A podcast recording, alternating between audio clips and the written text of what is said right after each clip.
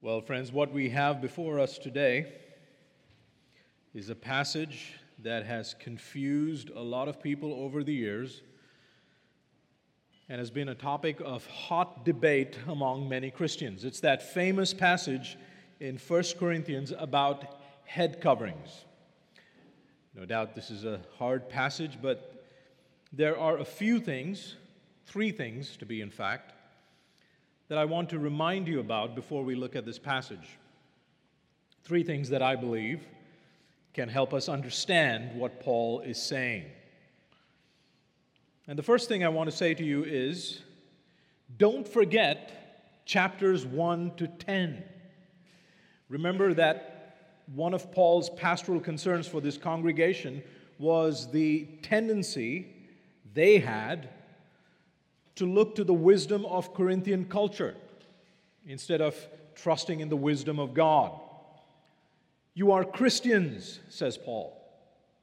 The heart of the gospel is that God judges worldly wisdom. The cross is foolishness to the world. Of all the people, Christians should know better than to turn to the wisdom of the world to live our lives. And so much of his instruction in this letter is to correct their thinking, to get them to put on the mind of Christ, to be united in their judgment regarding these things. And so this ought to inform how we read 1 Corinthians 11 2 to 16. Secondly, before you read this passage, don't forget 1 Corinthians 10, verses 31 to 33. That's the immediate context. So Jesus is our Redeemer. We have been bought with a price. And so the only reasonable thing for us to do and are commanded to do in response to the gospel is to glorify God in everything. So, what we do, why we do it, how we do it, where we do it, with whom we do it, and even what we don't do sends a message. It says something about the God we worship. And thirdly, bear in mind that this chapter helps us transition to chapters 12 to 14. And those chapters speak about how the Corinthians ought to lovingly use their spiritual gifts to the glory of God in order to build up the church. So we must not cut off, sever this passage from what lies ahead. And so, with that in mind, those three things in mind, please turn with me now in your copy of the scriptures to 1 Corinthians 11, verses 2 to 16. 1 Corinthians 11, 2 to 16. And let's ask the Lord for his help as we approach his word. Let's pray together. Father, we pray that you would now renew and sanctify our minds by your word. Plant your truths deep in us and by the power of your Holy Spirit, shape and fashion us into the likeness of our Savior. May the glory of your wisdom be manifest through the lives of men and women in this congregation as we proclaim to the world the grace of our Lord Jesus Christ. In his name we pray. Amen.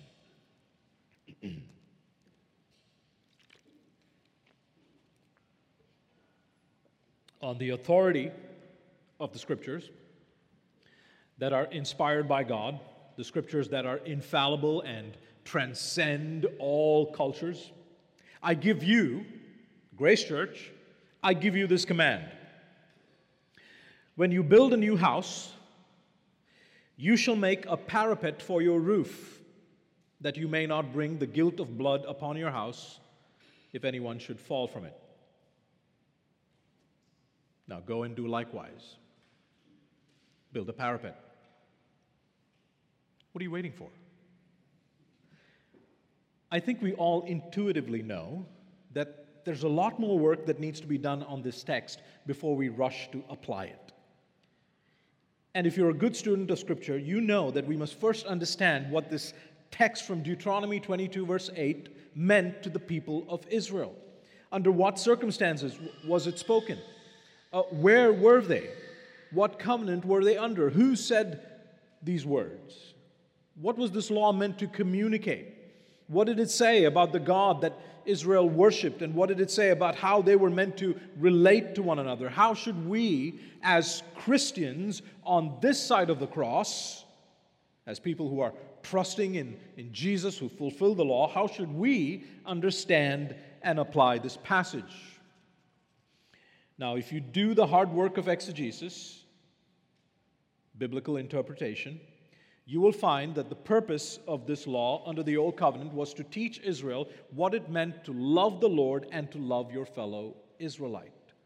And so to love the Lord meant to greatly care about the lives of your brothers that he had rescued from Egypt. In those days, people built houses with flat roofs, and they spent a lot of time on those roofs eating, drinking, sleeping. And sometimes a person would slip or roll off the roof in their sleep and fall to their deaths. So, building a parapet wall, a low wall around the border of that roof, was meant to protect the lives of your neighbors. This was an act of love, and it communicated, it sent a message to the community that you cared about their well being because you loved and worshiped the God of Israel.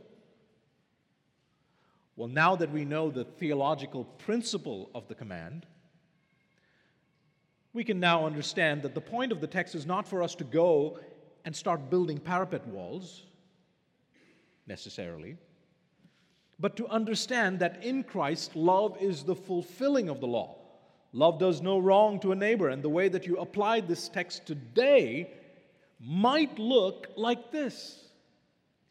You might need to remove all the glass items and cover all the electrical sockets in your house when your friends from church bring over their little people, their toddlers. Or if an older member comes over to your house, make sure the bathroom floor is not wet and slippery so that, so that they don't injure themselves in some way.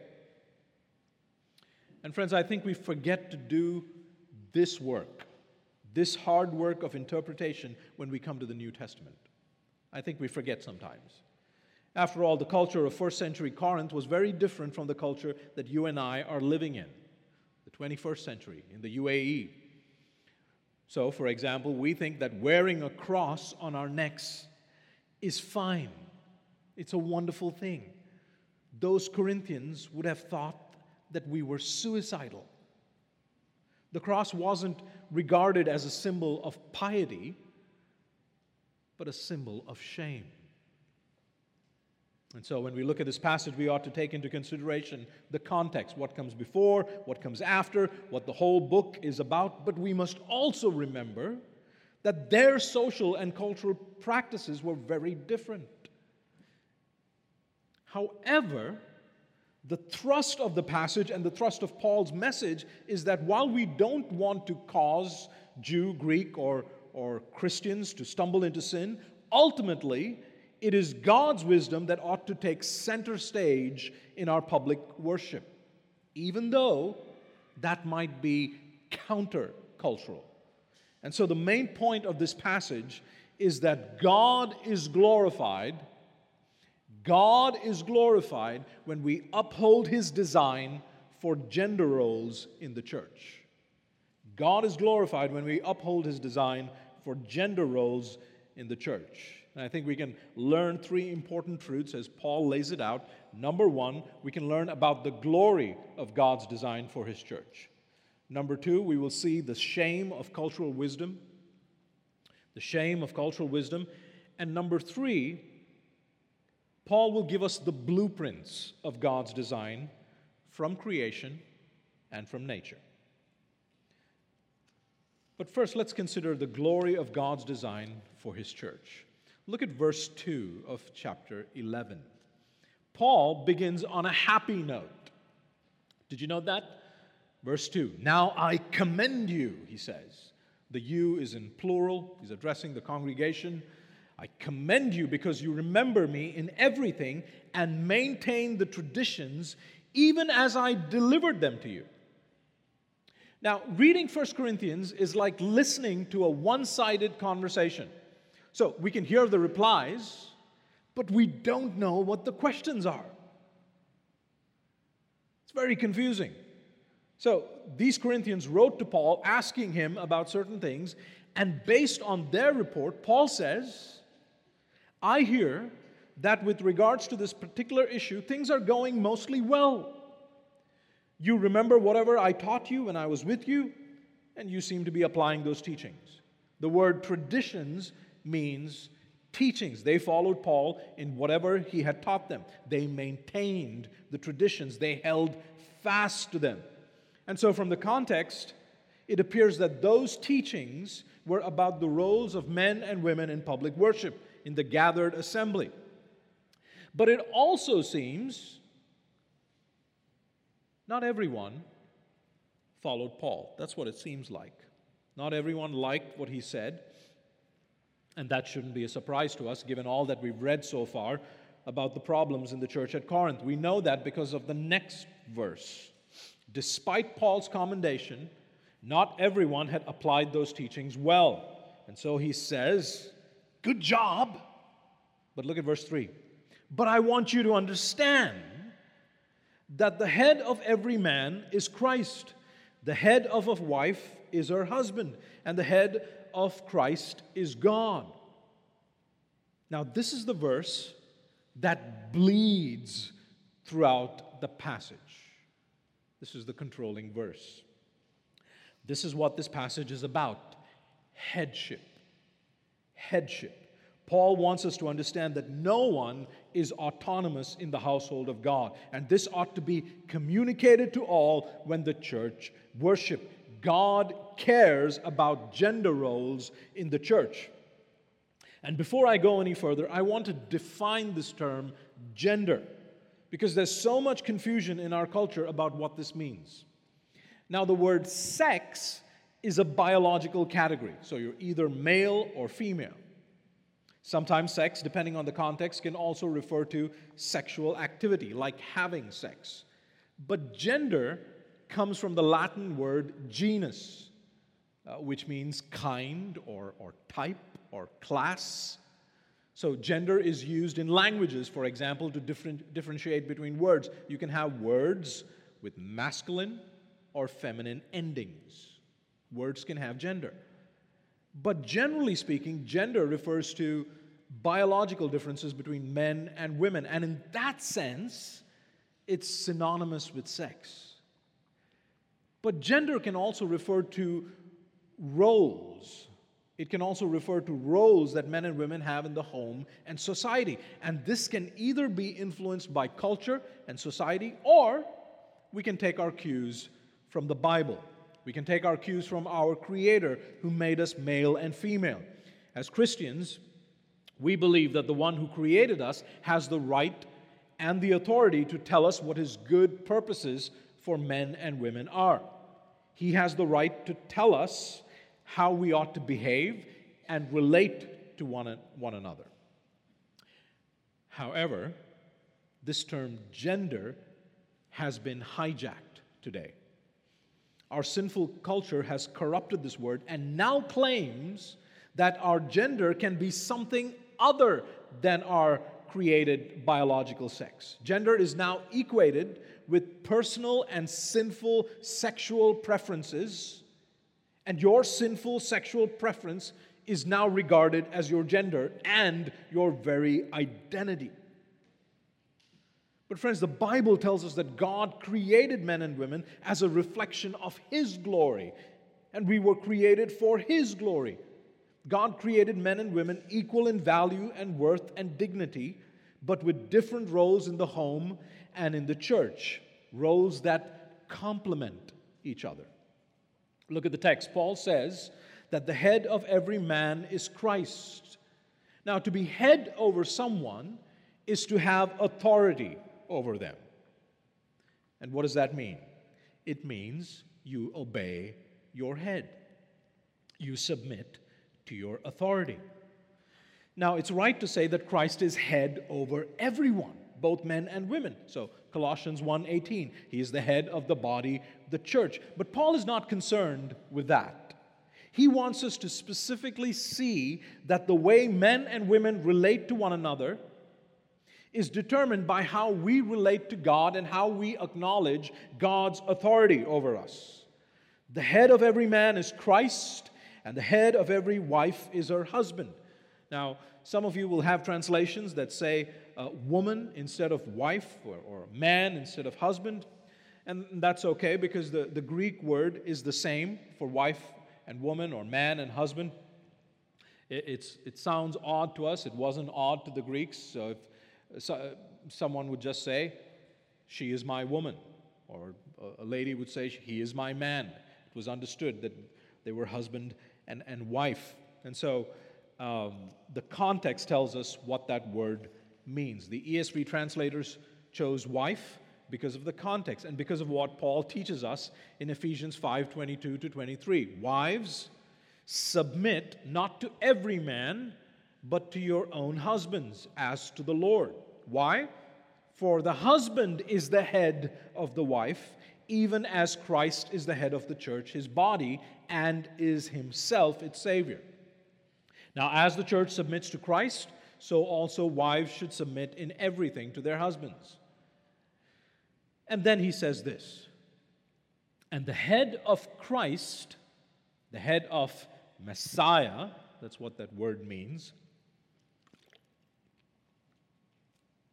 is God. Is God. Now, this does not mean that Christ is inferior to the Father in essence, but the word Christ or Messiah refers to the Son's activity as our Redeemer, as the Son of God incarnate. And Scripture tells us that he submitted to his Father, he obeyed the Father's will.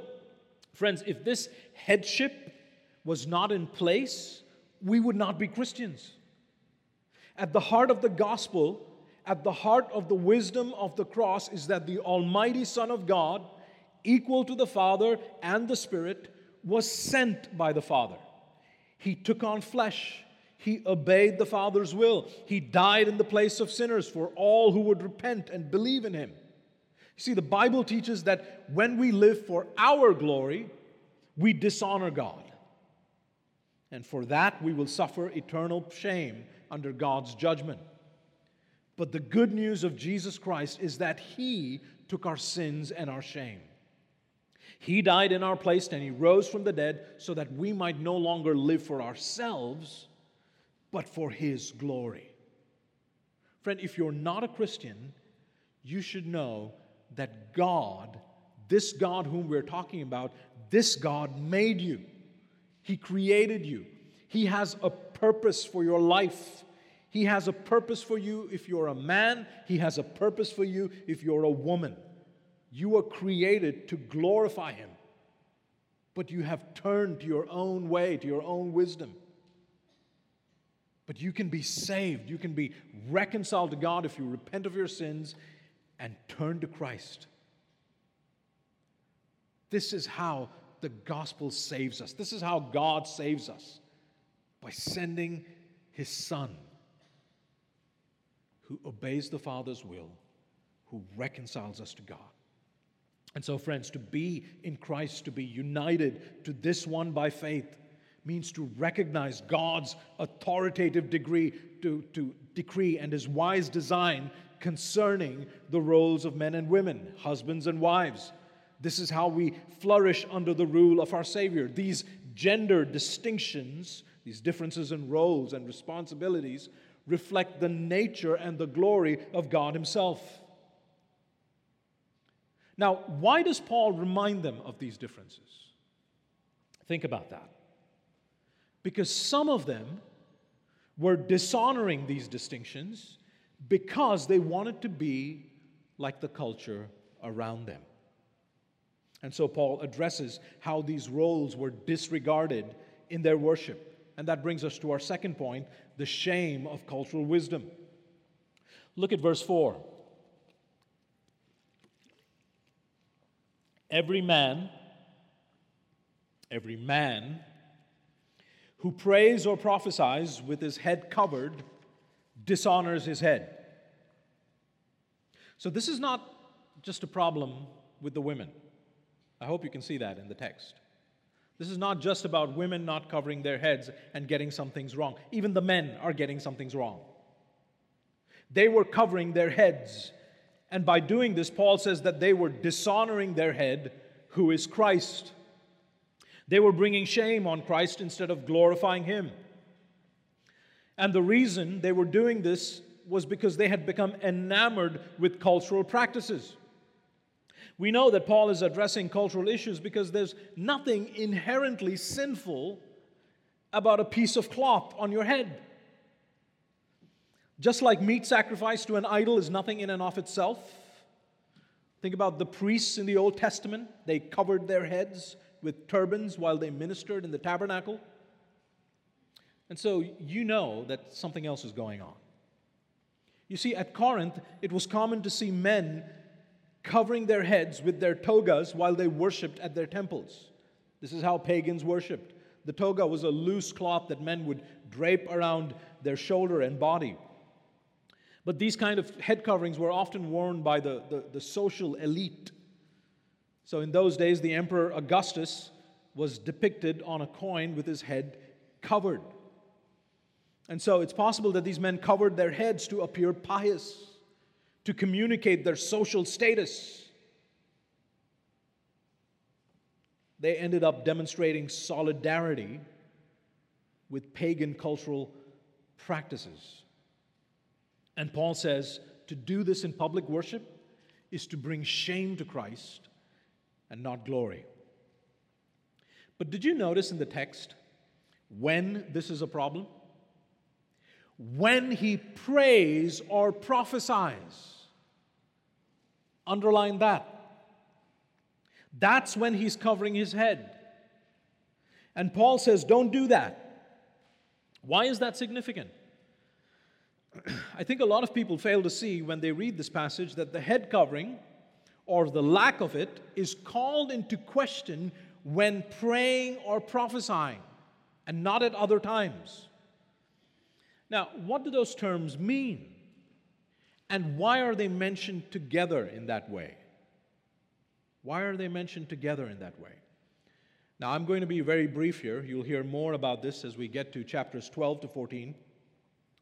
But Paul here is speaking of inspired speech, speech that is revelatory in nature. In other words, this phrase, prays or prophesies, represents what happens when the revelatory gifts of prophecy and praying in tongues are practiced. They were often practiced together. So in chapter 14, Paul deals with these two gifts together, and rightly so, because they are revelatory gifts. Beloved, a spiritual gift is a gift of grace. It is a manifestation of the Holy Spirit in the believer and what each believer gets is entirely up to the sovereign will of the Holy Spirit. That's 1 Corinthians 12, verse 11. And those gifts are given for the common good, for the building up of the body of Christ, not for your personal glory. When a person prophesies, he speaks what God has revealed to him. It comes with God's authority. It is his inspired, infallible declaration of truth. Now, a prophecy can be a declaration of God's word, a forthtelling, or it can be a foretelling, a prediction of something to come. Some prophecies get written down, and some prophecies are not. But they are true, they are the revelation of God's word. It's not something that men cook up on their own, but God speaks through his servants. This is why the prophets in the Old Testament would preface their prophecies with the words, Thus saith the Lord. What the prophet says is what God is saying. Now, what I'm doing right now is not prophesying, I'm preaching. I'm taking the words that have already been revealed. This is inscripturated prophecy, and I'm explaining it to you. I'm not a prophet. Now, when a person spoke in a tongue, he also spoke God's revelation or prayed God's revelation, in a language that he previously did not know. Which is why the Holy Spirit gave them another gift the gift of interpretation of tongues. Now, once a tongue is interpreted, you can understand God's revelation. And once you can understand God's revelation, what you're hearing is prophecy. Interpreted tongues are prophecies, which is why in Acts chapter 2, when the Holy Spirit came upon the disciples And you remember they began speaking in tongues, speaking God's word in languages understood by those who passed by. The text says they were declaring the mighty works of God. And when that happened, Peter says, this is a fulfillment of Joel 2:28. In the last days it shall be, God declares, that I will pour out my spirit on all flesh, on all flesh, not just a select few, and your sons and your daughters will what? Prophesy. But wait a minute. They're speaking in tongues. Yes. So why did Peter understand it to be a fulfillment? Because they understood. And when tongues are interpreted or understood, what you have is prophecy. So look at 1 Corinthians 14, verse 13. 1 Corinthians 14, verse 13.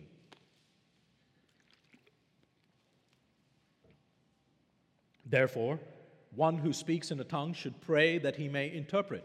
Why?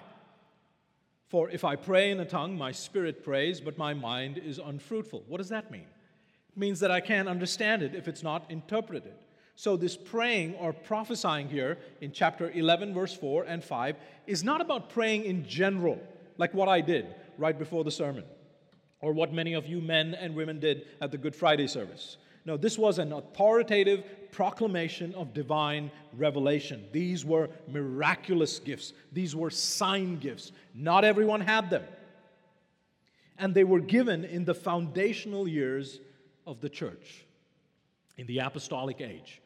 Ephesians 2:20 says the church is built on the foundation of the apostles and the prophets.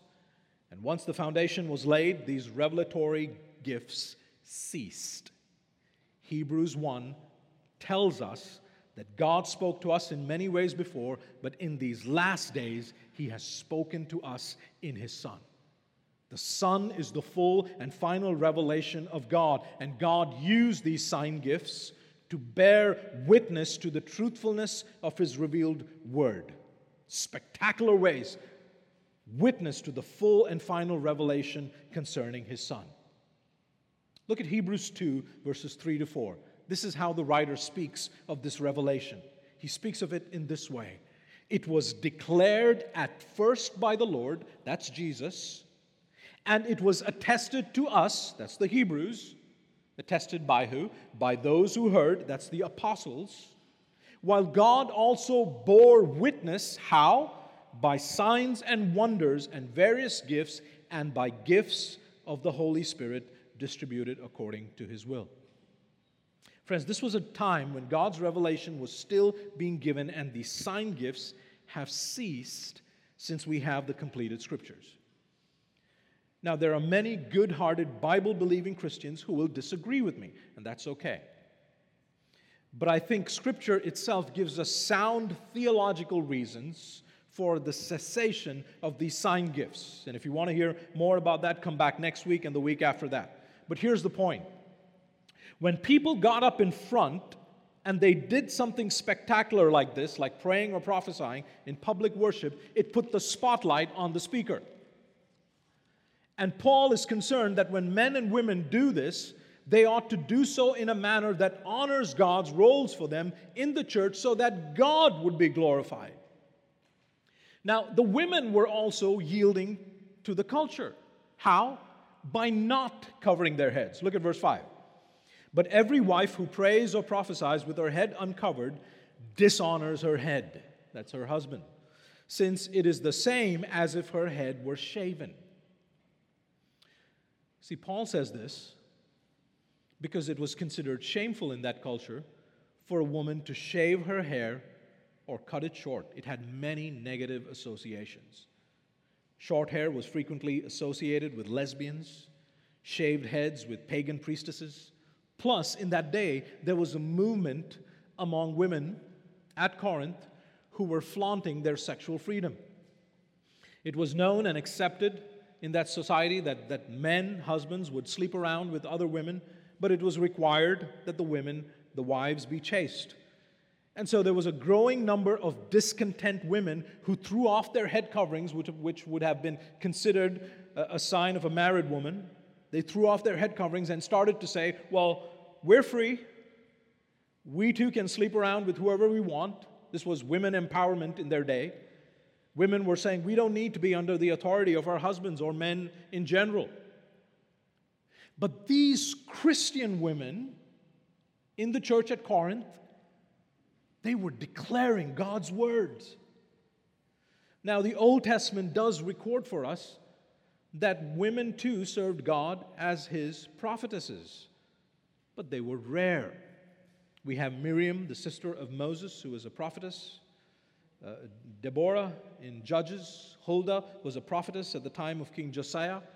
In the New Testament, we read of Anna, who rejoiced when Jesus was presented at the temple. There's also the mention of four unmarried daughters of Philip in Acts 21, verse 9, who prophesied. But, friends, the glory of the new covenant was something else. God was doing remarkable things, pouring out His Spirit on all flesh, on all who belonged to Him. They were bearing witness to His word with these sign gifts, both men and women. And so, Paul was concerned that Christian wives, while declaring God's authoritative word, should not send a wrong signal to the community that they themselves did not submit to their husband's authority. So it was important that a woman in this unique period of sign gifts to make sure that she did not communicate in any way that she was usurping her husband's authority or scorning her role as a wife. Look at verse 6. For if a wife will not cover her head, then she should cut her hair short. Meaning, if she refuses, which some women were obviously doing, then she might as well cut her hair off. Paul's saying if you're going to reject your God given role, you might as well reject the appearance of femininity. And then he says this But since it is disgraceful for a wife to cut off her hair or shave her head, let her cover her head. Let her cover her head. While praying or prophesying, a woman must do so in a way that glorifies God. Friends, this is a beautiful picture of the gospel. Ephesians 5:24 as the church submits to Christ, so also wives should submit in everything to their husbands. If you are going to be declaring God's revelation as a prophetess up front for the edification of the body, then humility matters. Your submissiveness ought to be visibly acknowledged in some way. This was a time when the new covenant had been inaugurated. Jesus had ascended. He had sent the Holy Spirit to mark the dawning of the age of the Spirit. God was doing remarkable things to bear witness to the truthfulness of the word of the cross. And Paul was concerned that even though men and women are one in Christ Jesus, they were to reflect an order in their relationships in order to glorify God and the gospel in public worship. If there was not such order in God's grand design, if the Father had not sent the Son, if the Son did not submit to the Father's will and die for us on the cross, if the Spirit was not sent by both Father and Son to indwell believers and to apply the saving benefits of Christ's work to us by faith, we wouldn't be able to worship Him in the first place. But how exactly does this work? What is the theology behind the practice? You see what's happening. For men, the countercultural thing to do was to not cover their heads. For Christian wives, the countercultural thing to do was to cover their heads. And Paul says both these practices are not rooted in culture, they're rooted in theology. So, what is the theology behind the practice? And that brings us to our third point. Paul gives us the blueprints for this glorious design in creation and nature. Look at verse 7. For a man ought not to cover his head, since he is the image and glory of God, but the woman is the glory of man. Paul here takes us back to the account of creation in Genesis 1 and 2. The first book of the law, where we are told that God created Adam in his image, in his likeness. to be a crowning display of his creation, to rule as his vice regent, to exercise dominion and fill and subdue the earth. Psalm 8, verses 5 to 6 tells us that man was made a little lower than the heavenly beings. He was crowned with glory and honor. Adam did not have a human father or mother. He was created directly by God to make much of his creator. Don't cover your head. God has crowned you with glory. He made you directly. But the woman is the glory of man. Now, at first glance, that sounds a little confusing, doesn't it? Well, weren't Adam and Eve both created in the image of God? Aren't they equal in value and dignity as God's image bearers? Weren't they tasked with fulfilling his purposes together? Well, that's certainly true. So then, why does he say that the woman, he's referring to Eve, why does he say she is the glory of man? Well, the next verse answers that for us. Here's the reason why. Thank you, Paul. Verses 8 to 9. For man was not made from woman, but woman from man. See, this is similar to 1 Timothy 2:13. You remember that passage? For Adam was formed first, then Eve. See, God created Adam directly and firstly, and then he created Eve from a rib taken from Adam's side. So the woman's raw materials, as it were, came from Adam. She was made from him. Adam played a part, an unconscious part, in her creation. In fact, that's why she is called a woman. Do you remember? Adam rejoices over her, and he says in Genesis 2:23, "She shall be called woman." Why? Because she was taken out of man. Adam's headship is demonstrated as he names his new companion. But Paul also says, look at verse 9, Neither was man created for woman, but woman for man. Paul says the reason Eve was created was to be a helper to Adam, to be his worthy and complementary counterpart, to help him fulfill God's glorious purposes. So, origin determines purpose. And this is what he means when he says, She is the glory of man. The wife brings honor to her husband by recognizing her divine design and role. See, God has established a distinct order in men and women's roles. See, this text is mainly about husbands and wives because the larger context, when you get to chapter 14, it seems to suggest that it's mostly the wives who were straying. And this order that Paul is, is talking about is reflective of the way God created man and woman. And friends, when we acknowledge those differences, we glorify God. God is made much of because it's a reflection of His own triune glory.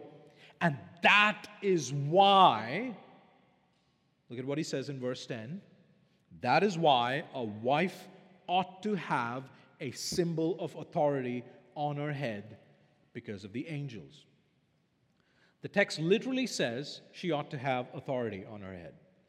And this, of course, refers to the covering that Paul has been arguing for the covering sends a message that even though the wife is carrying out this lofty task of proclaiming God's revelation through these spectacular gifts, she is under her husband's authority. She is covered not because she's in the presence of men,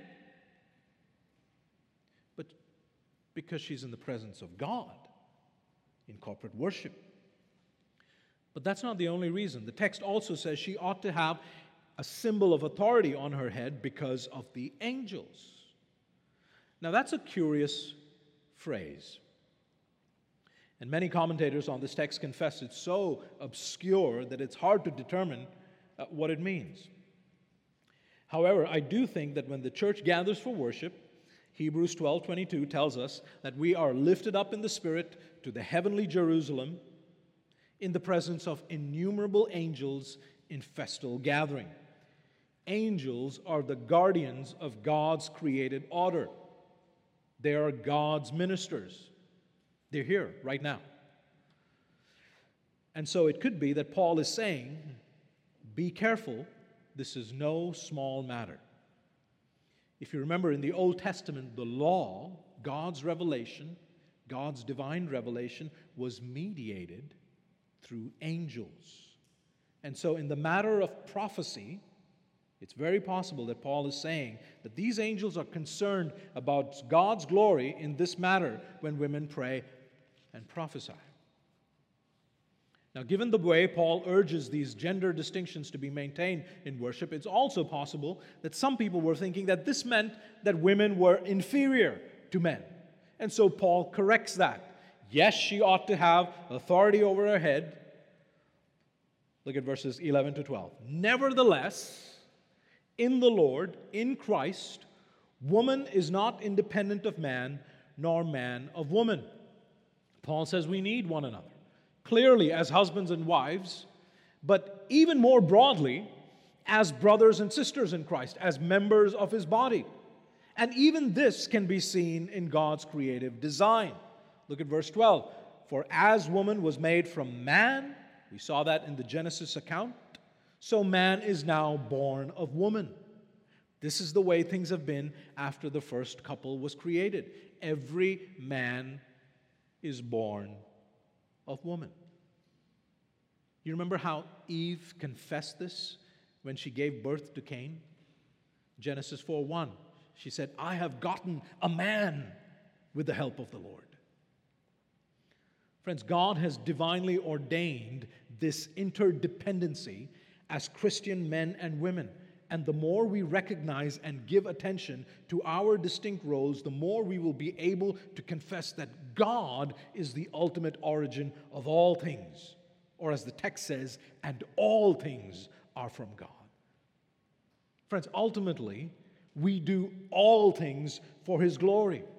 For from Him and through Him and to Him are all things. To Him be glory forever. Amen. And that's Romans 11 36. But Paul doesn't leave it there. No, he does what he did in chapter 10, verse 15. As sensible people, he wants them to judge these things for themselves. And so he asks them to use their common sense. And he asks them these rhetorical questions. Look at verses 13 to 15. Judge for yourselves, he says.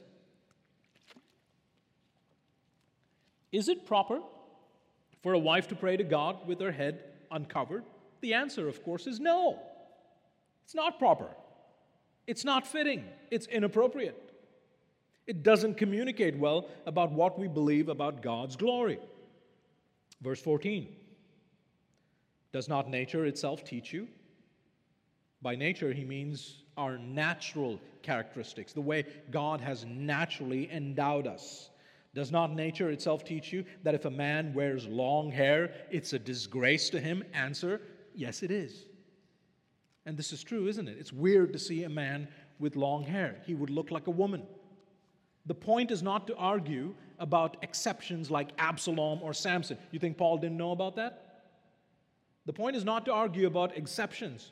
How long is too long? The point is, God created men and women with different physical characteristics. Our hormones play a huge role in this. In Corinth, guys with long hair were considered effeminate or homosexual. And Paul says it's weird if a dude has long hair, it's shameful. Verse 15, but if a woman has long hair, it is her glory. Paul says it's wonderful, it's very feminine. Here's what that means it's a good and glorious thing for a woman to look like a woman. That's what the Holy Spirit says. Long hair is her glory, it is an honor to her. And here's why for her, her hair is given to her by who? By God for a covering. Isn't that interesting? Paul's argument is basically this if long hair on a woman's head is given to her for a covering, if that's just normal, that should give you a clue that it's right and glorifying to God if she covers her hair, her head, while praying and prophesying. It's an argument from nature. But it was also what was practiced in churches everywhere in the first century. And so Paul says this to those who were quarreling, bickering about this. He says this look at verse 16. If anyone is inclined to be contentious, we have no such practice, nor do the churches of God. Now, sometimes people will look at this verse and say what Paul means is that if people start arguing about this, then let's just ditch this whole idea of head coverings. It doesn't matter. That's not what he means. He couldn't possibly mean that after laying such an extensive foundation for it. No, he means that if you want to argue about this, you should know that you are in the minority. We have no such practice or custom like the one you're advocating, nor do other churches. There was a good and glorious theological reasons for women covering their heads while praying and prophesying. Don't forget that. So, what does all of this mean for us today? Furthermore, if the gifts of prophecy and speaking in tongues have ceased, does this mean there's nothing to learn from this passage? Absolutely not. I think the theological principles in this passage have plenty to teach us. And so let me give you three ways that this passage matters for us today. Here's what we can learn. Number one, God cares about how we worship Him. That should be obvious from reading this text. God cares about how we worship Him. He desires that His glory and the beauty of the gospel ought to be front and center in our worship services. Our public worship should not seek to be a display of the wisdom of the world, but the wisdom of God. Ephesians 3:10 says that God's eternal purpose which he has realized through Jesus Christ is this that through the church his manifold wisdom would be displayed to the rulers and authorities in the heavenly places. And this includes how husbands and wives, men and women relate to one another and conduct themselves. So in the church, God calls qualified men, not every man, qualified men to lead and teach and shepherd the flock. You remember 1 Timothy 2, verse 12? I do not permit a woman to teach or exercise authority over a man, for Adam was created first. The office of elder, pastor, is for biblically qualified men. And interestingly and appropriately, men who are not living up to their God assigned roles in their homes are disqualified to serve as elders. You see that in 1 Timothy 3 and Titus 1. And so we want to make sure that the ministry of the word and oversight, the exercise of authority in the act of shepherding and leading, is done by humble and faithful men who bow their heads to Jesus and his word. Friends, that's the kind of church in which Christian women thrive and flourish to the glory of God.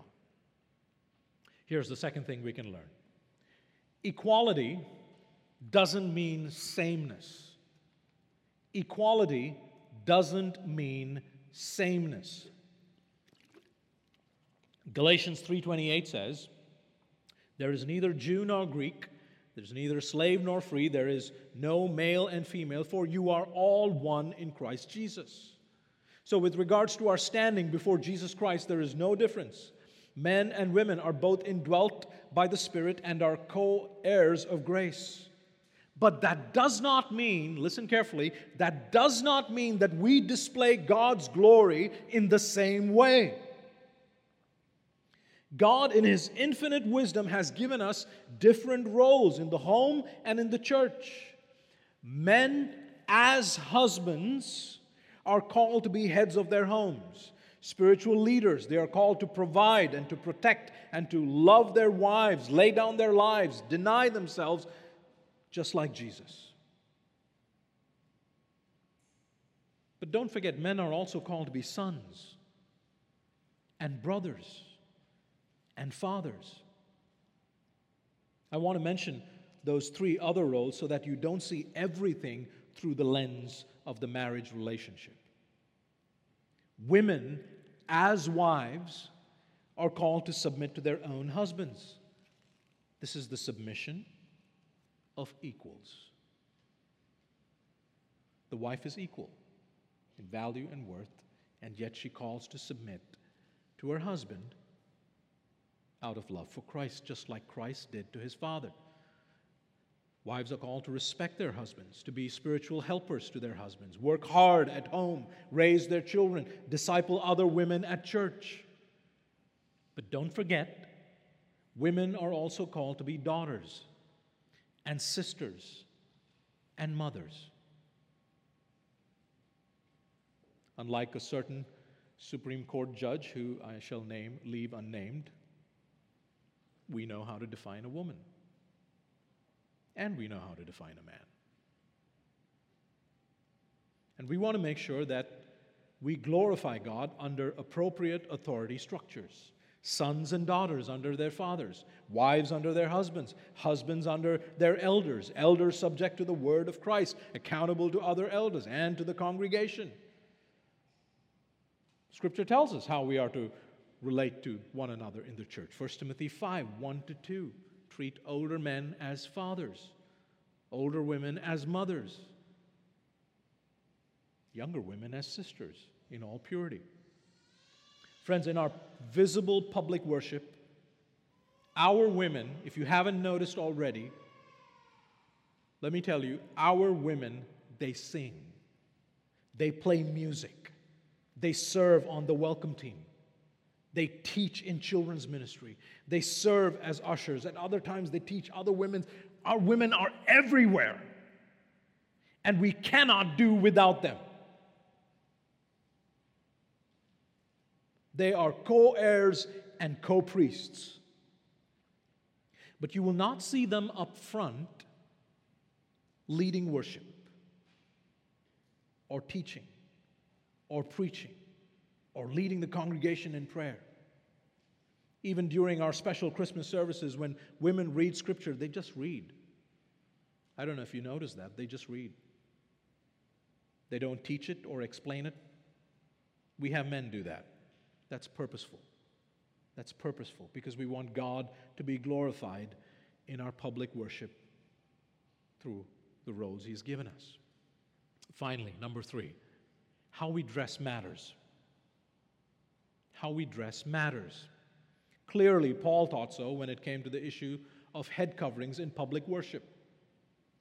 In later letters like 1 Timothy and 1 Peter, where spiritual gifts are not being discussed, the apostles are still giving attention to how we dress. Friends, our clothes say something about our hearts and our relationship to God we ought to dress modestly in ways that is proper for men and women who profess Christ. Our clothes send a message. It either communicates that we fear God and are captivated by the glory of Christ, or that we disregard His word and are captivated by our own desires, by the glory of self. And of course, dressing in this way will involve the exercise of self control the killing of self interest. If you want to hear more about this, I'd urge you to go to our website and listen to those two sermons on modesty, November 2021. Brothers and sisters, we do not want to do anything that would detract from the glory of God in our public services. We're called to worship Him together to the praise of His glory and not our own. Let's pray. Lord, we confess our self centeredness and our fascination with all that is worldly. Forgive us, O Lord. Cleanse us and cause our hearts to be captivated by the glory of our Savior. Let your kingdom come. Let your will be done on earth as it is in heaven. Be glorified in our midst, we pray. Amen.